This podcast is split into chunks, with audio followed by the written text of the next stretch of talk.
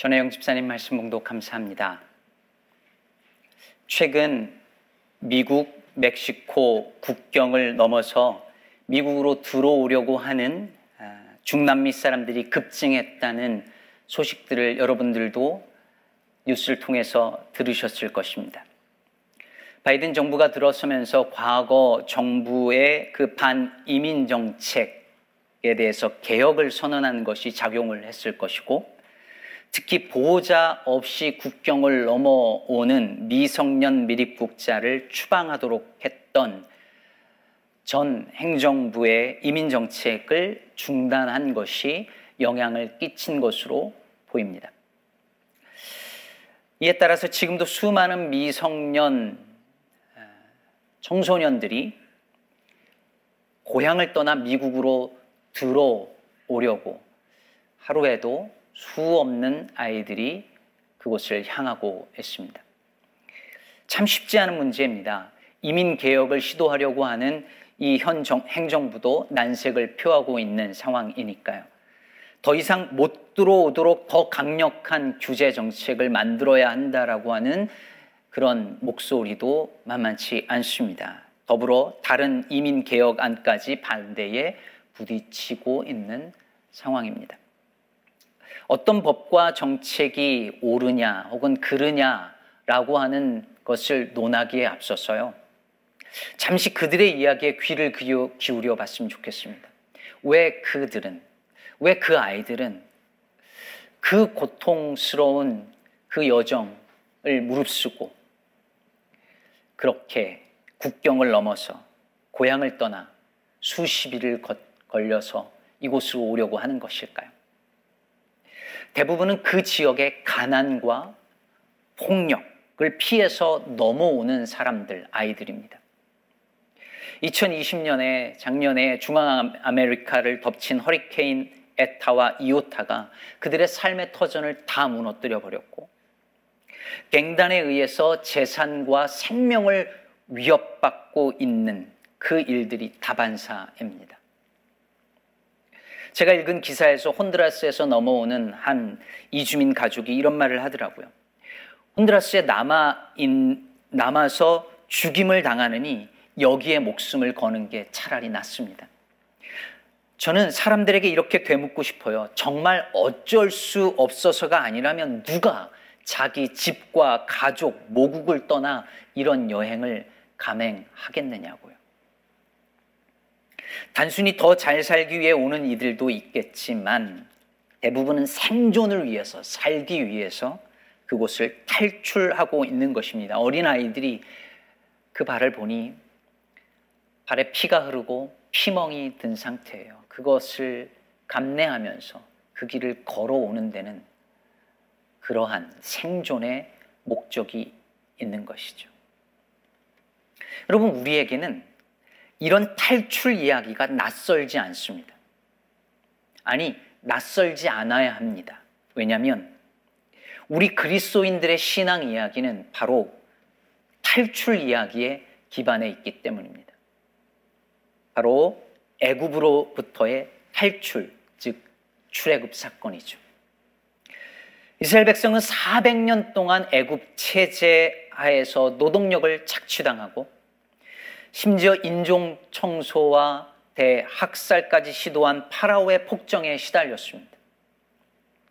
하나님은 이들의 부르짖는 소리를 들으시고 그들을 애굽으로부터 탈출시켜 자유와 해방을 누리게 하십니다. 흔히 출애굽 사건을요. 내 어떤 개인의 죄로부터 구원받은 이야기로 해석하고 적용하곤 합니다. 하지만 우리가 출애굽기를 읽으면서 잊지 말아야 할 사실 중에 하나는 이 땅에 여전히 애굽의 체제 하에서 신음하고 고통하는 이들이 많다는 사실입니다. 그것은 실제로 저 가난과 그리고 폭력과 살인의 위협 속에서 살아가는 중남미 사람들일 수도 있고 그들이 그토록 오고 싶어 하는 이 미국 땅에서 우리가 이렇게 살고 있지만 이곳에서 살면서 돈을 우상으로 섬기는 그 신자유주의 체제 속에 갇혀서 만몬의 노예로 살아가는 미국인들 바로 우리 자신의 모습일 수도 있습니다. 그렇다면 출애굽기는 오늘도 우리에게 현재 진행형이고 또 그래야 하지 않을까요? 우리를 가두고 돈과 욕심과 염려와 불안과 일 중독의 노예로 살게 만드는 그 애굽으로부터 탈출하게 하는 이야기. 지금도 온갖 억압과 차별을 겪고 있는 이들을 그 속에서 탈출시키는 이야기. 그래서 마침내 하나님께서 약속하신 그 젖과 꿀이 흐르는 땅, 즉 하나님의 나라로 들어가고 들어가게 하는 이야기. 그것이 되어야 한다고 출애굽기는 오늘 우리들에게 말을 건네고 있는 것입니다. 오늘 본문은요, 바로 그 탈출과 해방을 위해서 모세를 부르시는 그리고 우리 모두를 부르시는 하나님에 관한 이야기입니다. 잘 알다시피 모세는 애굽의 왕자로 자라났지만 자기가 히브리 사람인 것을 안 후에 살인을 저지르고 미디안 광야로 도망와서 미디안 광야에 양떼를 치는 목자로 40년간을 살아갑니다. 아마 양떼를 이끌고 풀을 찾아서 헤매는 일은 이 모세에게 이제 익숙한 일상이 되었었을 것입니다. 그런 평범한 일상이 지속되던 어느 날 모세가 호랩산에서 놀라운 광경을 보게 됩니다. 오늘 3절을 보면 떨기나무에 불이 붙었는데 이 떨기나무가 소멸되지 않는, 사라지지 않는 것을 보게 되는 것이죠. 여러분, 여기서 떨기나무라고 하는 것은 어, 히브리어로 스네라고 하는데 이 스네는 잎과 열매가 있는 이런 어떤 근사한 우리가 생각하는 그런 나무가 아니라 그냥 쉽게 불에 타 없어지는 그냥 가시덤불 같은 것입니다. 광야에는 이런 게 많죠. 실제 유대 광야에서 그런 것들을 이런 가시떨기 나무를 자주 볼 수 있는데요. 광야에서 이런 가시덤불이나 이 가시 마른 나무들이 강렬한 태양에 이 건조하다 보니까 강렬한 태양빛에 불이 붙는 경우가 종종 있답니다. 그래서 불탄 이런 나무들을 볼 수 있다는데요. 근데 이상한 것은 이 가시떨기 나무에 불이 붙었는데 계속 불은 붙는데 사라지지 않고 계속 있는 거예요. 그리고 그 불 붙은 떨기나무 그 속에서, 아니, 떨기나무에 붙은 그 불 속에서 하나님께서 모세를 부르십니다. 하나님을 그 불 가운데서 임하시는 하나님을 모세가 만난 사건이었죠. 그러면 성경에서 불은 하나님 임재의 상징입니다. 하나님 불 가운데서 우리를 만나시고 우리를 부르세요. 그래서 하나님을 만난 많은 사람들이 그 속에 불을 경험합니다. 파블로 네루다의 저 유명한 시라는 제목의 시에서 네루다가 시가 자기에게 찾아온 경험을 이렇게 고백하죠. 언제 어떻게 왔는지 모르겠어. 아니야, 그건 목소리가 아니었고 말도 아니었으며 침묵도 아니었어. 하여간 어떤 길거리에서 나를 부르더군. 밤의 가지에서 갑자기 다른 것들로부터 격렬한 불 속에서 불렀어. 마치 하나님이 떨기나무에 붙은 불 속에서 모세를 부른 것처럼 시가 그 시적인 언어가 격렬한 불 속에서 시인을 부른 것이죠. 시인이 그 시어가 자기의 영혼을 건드리는 것을 경험하면서 열병을 앓습니다. 그리고 이렇게 말합니다. 그 불을 해독하며 나는 어렴풋한 첫 줄을 썼어. 그 불 속에서 나를 부르는 그 목소리의 정체가 무엇인지 해독한 거죠. 모세 역시 그 불을 아니 그 불 속의 목소리를 해독하려는 시도를 합니다. 당신은 누구십니까? 당신의 이름이 무엇입니까? 라고 묻는 것이고 그 하나님께서 나는 스스로 있는 자다라고 대답하시는 바로 그 장면입니다. 존 웨슬리의 회심도 그랬습니다. 1738년 5월 14일 웨슬리는 런던 올더스게이트 거리에서 모라비안 교도들의 작은 집회에 내키지 않은 마음으로 참여했는데 그곳에서 어떤 사람이 읽고 있던 루터의 로마서 서문을 읽다가 회심을 합니다. 그리고 그날 일기에 마음이 이상하게 뜨거워지는 것을 경험했다라고 기록했습니다. 파스칼은 또 어떤가요? 1654년 11월 23일 파스칼은 사고로 거의 죽기 직전까지 갔다가 하나님과의 깊은 만남을 체험합니다. 그 극적인 체험이 저녁 10시 30분부터 12시 30분까지 이어졌다고 하지요. 파스칼이 그 하나님과의 그 만난 그 체험을 너무 귀하게 여겨서 그것을 양피지에 적어서 상의 안쪽에 꿰매어서 늘 가지고 다녔다는 일화는 유명합니다. 그것을 나중에 그가 죽은 다음에 여동생이 거기가 두툼하니까 꺼내서 보면서 발견이 되죠. 거기에 쓴 글의 일부를 소개하면 이렇습니다. 불. 철학자들과 학자들의 하나님이 아닌 아브라함의 하나님, 이삭의 하나님, 야곱의 하나님, 가슴 깊숙이 느껴지는 확신, 확신, 기쁨, 평안, 예수 그리스도의 하나님, 예수 그리스도의 하나님, 나의 하나님이자 너의 너희 하나님. 불을 경험한 거죠. 이렇듯 하나님은 당신의 사람들을 불 가운데서 부르시고 그들 안에 불을 붙이셔서 불꽃 같은 인생을 살게 하십니다.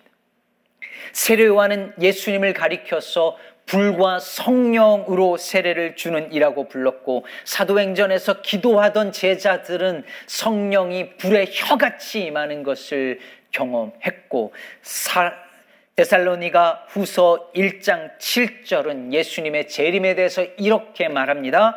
주 예수께서 자기의 능력의 천사들과 함께 하늘로부터 불꽃 가운데서 나타나신다고 말입니다.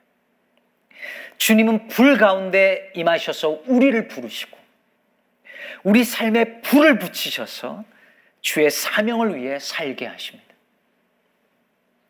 그렇다면 여러분은 어떠십니까? 여러분은 어떠십니까? 여러분 안에 불이 임한 적은 언제이신가요? 하나님께서 붙이신 그 불이 여, 전히 여러분 안에서 타오르고 계십니까? 젊은 시절에 하나님을 만나면서 붙었던 그 불이 여전히 여러분 안에 뜨겁게 타오르고 있습니까? 놀라운 것은 하나님의 불이 아니 하나님께서 불 가운데 임한 그곳이 다름 아닌 떨기나무였다는 사실입니다. 떨기나무는 광야에서 흔히 볼 수 있는 덤불에 불과했고 목재로도 쓸 수 없는 하찮은 나무였습니다. 그것은 더 이상 이집트의 왕자가 아니라 미디안 광야의 목자로 양떼를 쳐야 하는 초라한 모습의 모세 그 모습을 보여주는 것이었을지 모릅니다. 그리고 어쩌면 그 떨기나무는 애굽의 그 폭정 아래서 그 압제 아래서 신음하며 고통하면서 살아가고 있는 이스라엘 백성의 모습을 보여주는 것이었을지도 모릅니다. 그런데 하나님께서 크고 웅장한 나무가 아니라 보자들 보잘 것 없고 그 하찮은 떨기 나무에 임하세요. 내가 누군데 그런 일을 합니까? 나는 못합니다. 거듭 거절하고 있는 이 모세 같은 힘없고 능력 없는 이에게 하나님께서 임재하십니다. 그리고 그들에게 불을 붙여서 주의 일을 하게 하십니다. 여러분 출애굽기 이번 주에 묵상하시면서 보셨죠? 목숨을 걸고 히브리 남자 아이들을 살려낸 그 산파들. 믿음으로 어린 모세를 갈대 상자에 넣고 뛰어보낸 모세의 생모 요게벳과 모세의 누이. 그리고 모세의 아내 십보라. 이 여인들 다 모두 하찮은 떨기나무 같은 존재들이었습니다. 그런데 하나님은 모세만이 아니라 바로 이런 자들을 통하여서 출애굽의 역사를 이루어 가신 것입니다. 그걸 아는데도 우리는 두려워합니다. 어떤 이들은 내 안에 불이 꺼질까 두려워하는데 어떤 이들은 내게 불이 붙을까 두려워합니다. 모세가 하나님의 부르심에 계속 주저하고 거절하는 것처럼 혹시 하나님이 부르시는 그 소명의 불이 내게 올까봐, 내게 임할까봐 두려워합니다. 그 불이 내 삶을 삼켜버릴까봐, 내 꿈과 일상을 그 하나님의 소명의 불이 다 가져가 버릴까봐 두려워합니다. 아내가 혹은 남편이, 아니, 우리 아이들이 괜히 불 받을까봐 염려합니다. 믿더라도 적당히 믿으라 합니다. 그러나 보십시오. 떨기의 나무에 불이 붙었으나 그 나무가 소멸되지 않아요. 하나님의 불은 우리를 사그러뜨리는 불이 아니라 살리는 불인 줄로 믿습니다. 하나님의 불은 소멸의 불이 아니라 소명의 불입니다.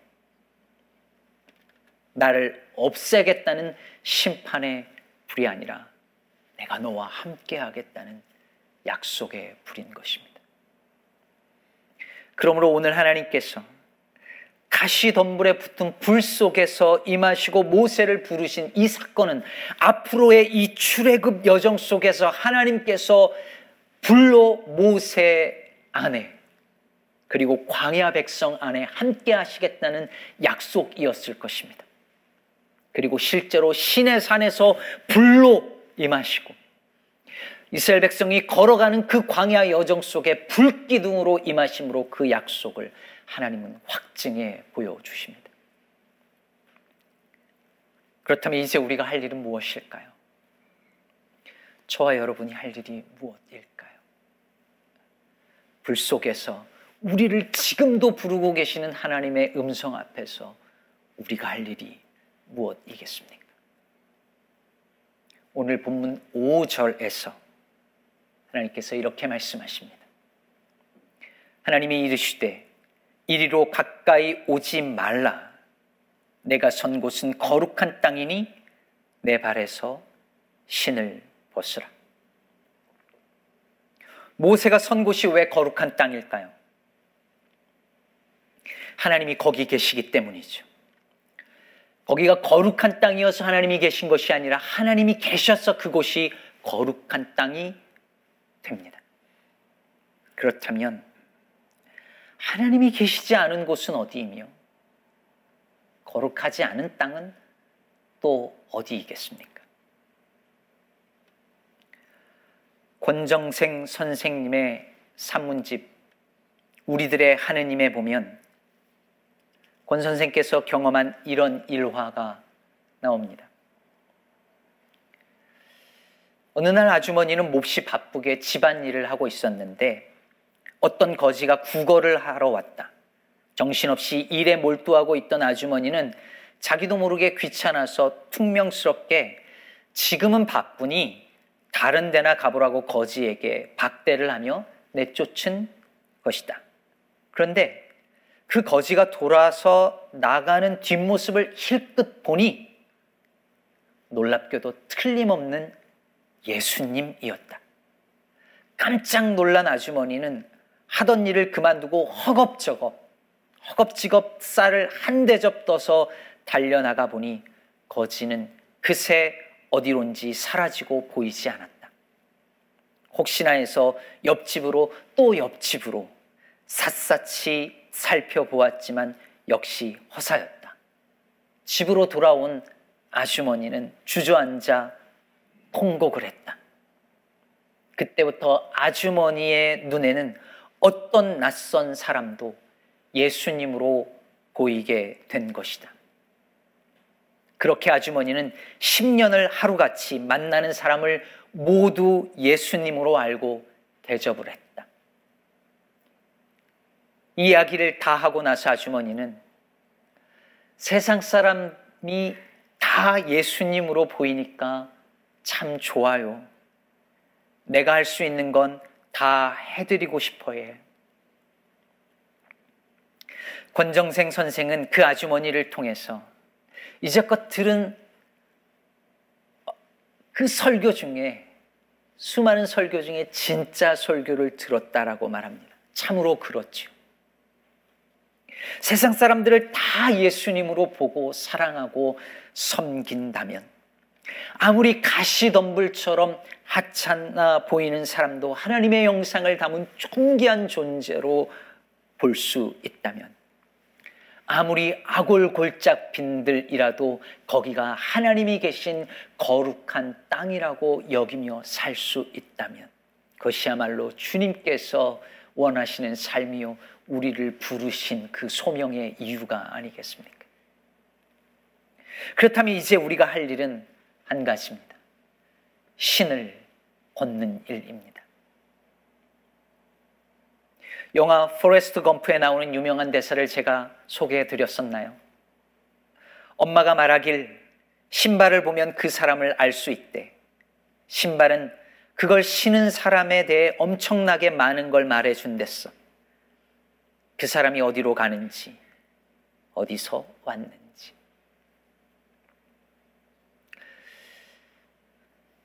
이 영화를 보신 분들은 그 신을 신고 뛰어가는 그 주인공의 모습을 기억할 것입니다. 신발은 우리의 삶의 여정이 어떠했는지를 보여줍니다.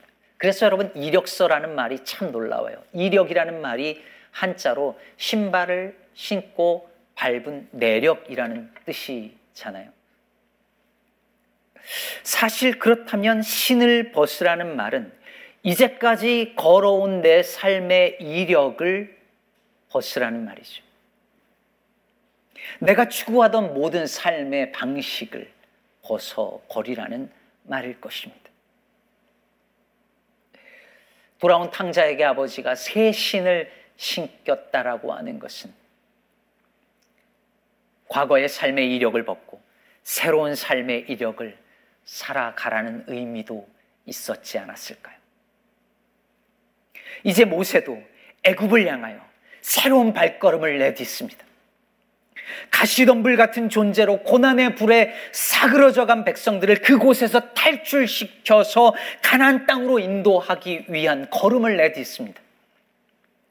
애굽 땅도 하나님이 계신 거룩한 땅임을 선포하러 그곳으로 들어갑니다. 그러기 위해서 모세에게 필요한 것은 내면의 불입니다. 꺼지지 않는 하나님의 임재의 불입니다.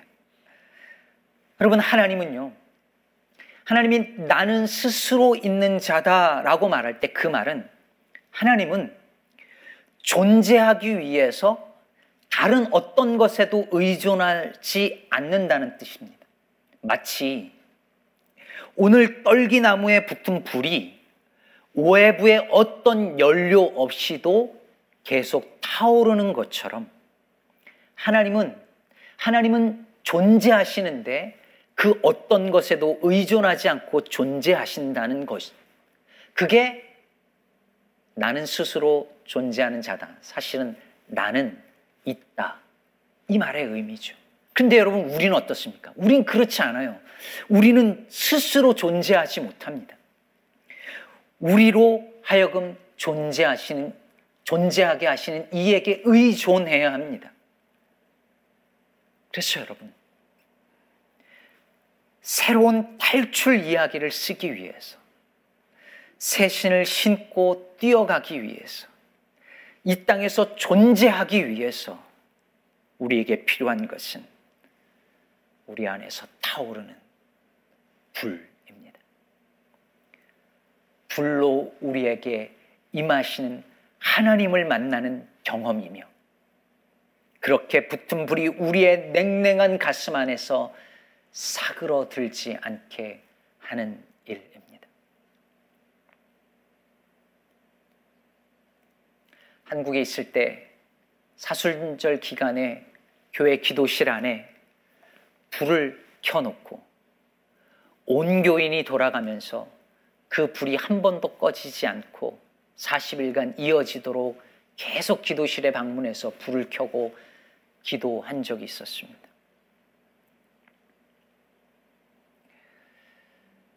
지난 4일간 우리 곁을 갑자기 떠난 우리 한철진 집사님을 생각하며 그때의 기억이 다시 생각이 났습니다. 한 집사님께서 매일 새벽 기도를 하시며 교회를 위해서 기도하셨는데 그 기도의 불은 누가 꺼지지 않게 이어갈까요? 우리 교회의 기도의 불이 계속 타오르게 하는 일을 사랑하는 여러분 누가 감당하시겠습니까? 저와 여러분 안에 하나님의 불이 성령의 불이 계속 타오르게 되기를 바랍니다. 떨기나무 같은 우리 교회에 성령의 불꽃이 타오르기를 바랍니다. 새 신을 신고 광야로 걸어갔던 백성들을 지켰던 그 불기둥이 우리 교회가 걸어가는 그 걸음 위에 이 예배를 드리고 있는 여러분 모두의 삶의 여정 속에 함께 하시고 타오르고 우리를 지켜주시기를 주님의 이름으로 불꽃으로 다시 오실 우리 주 예수 그리스도의 이름으로 축복합니다.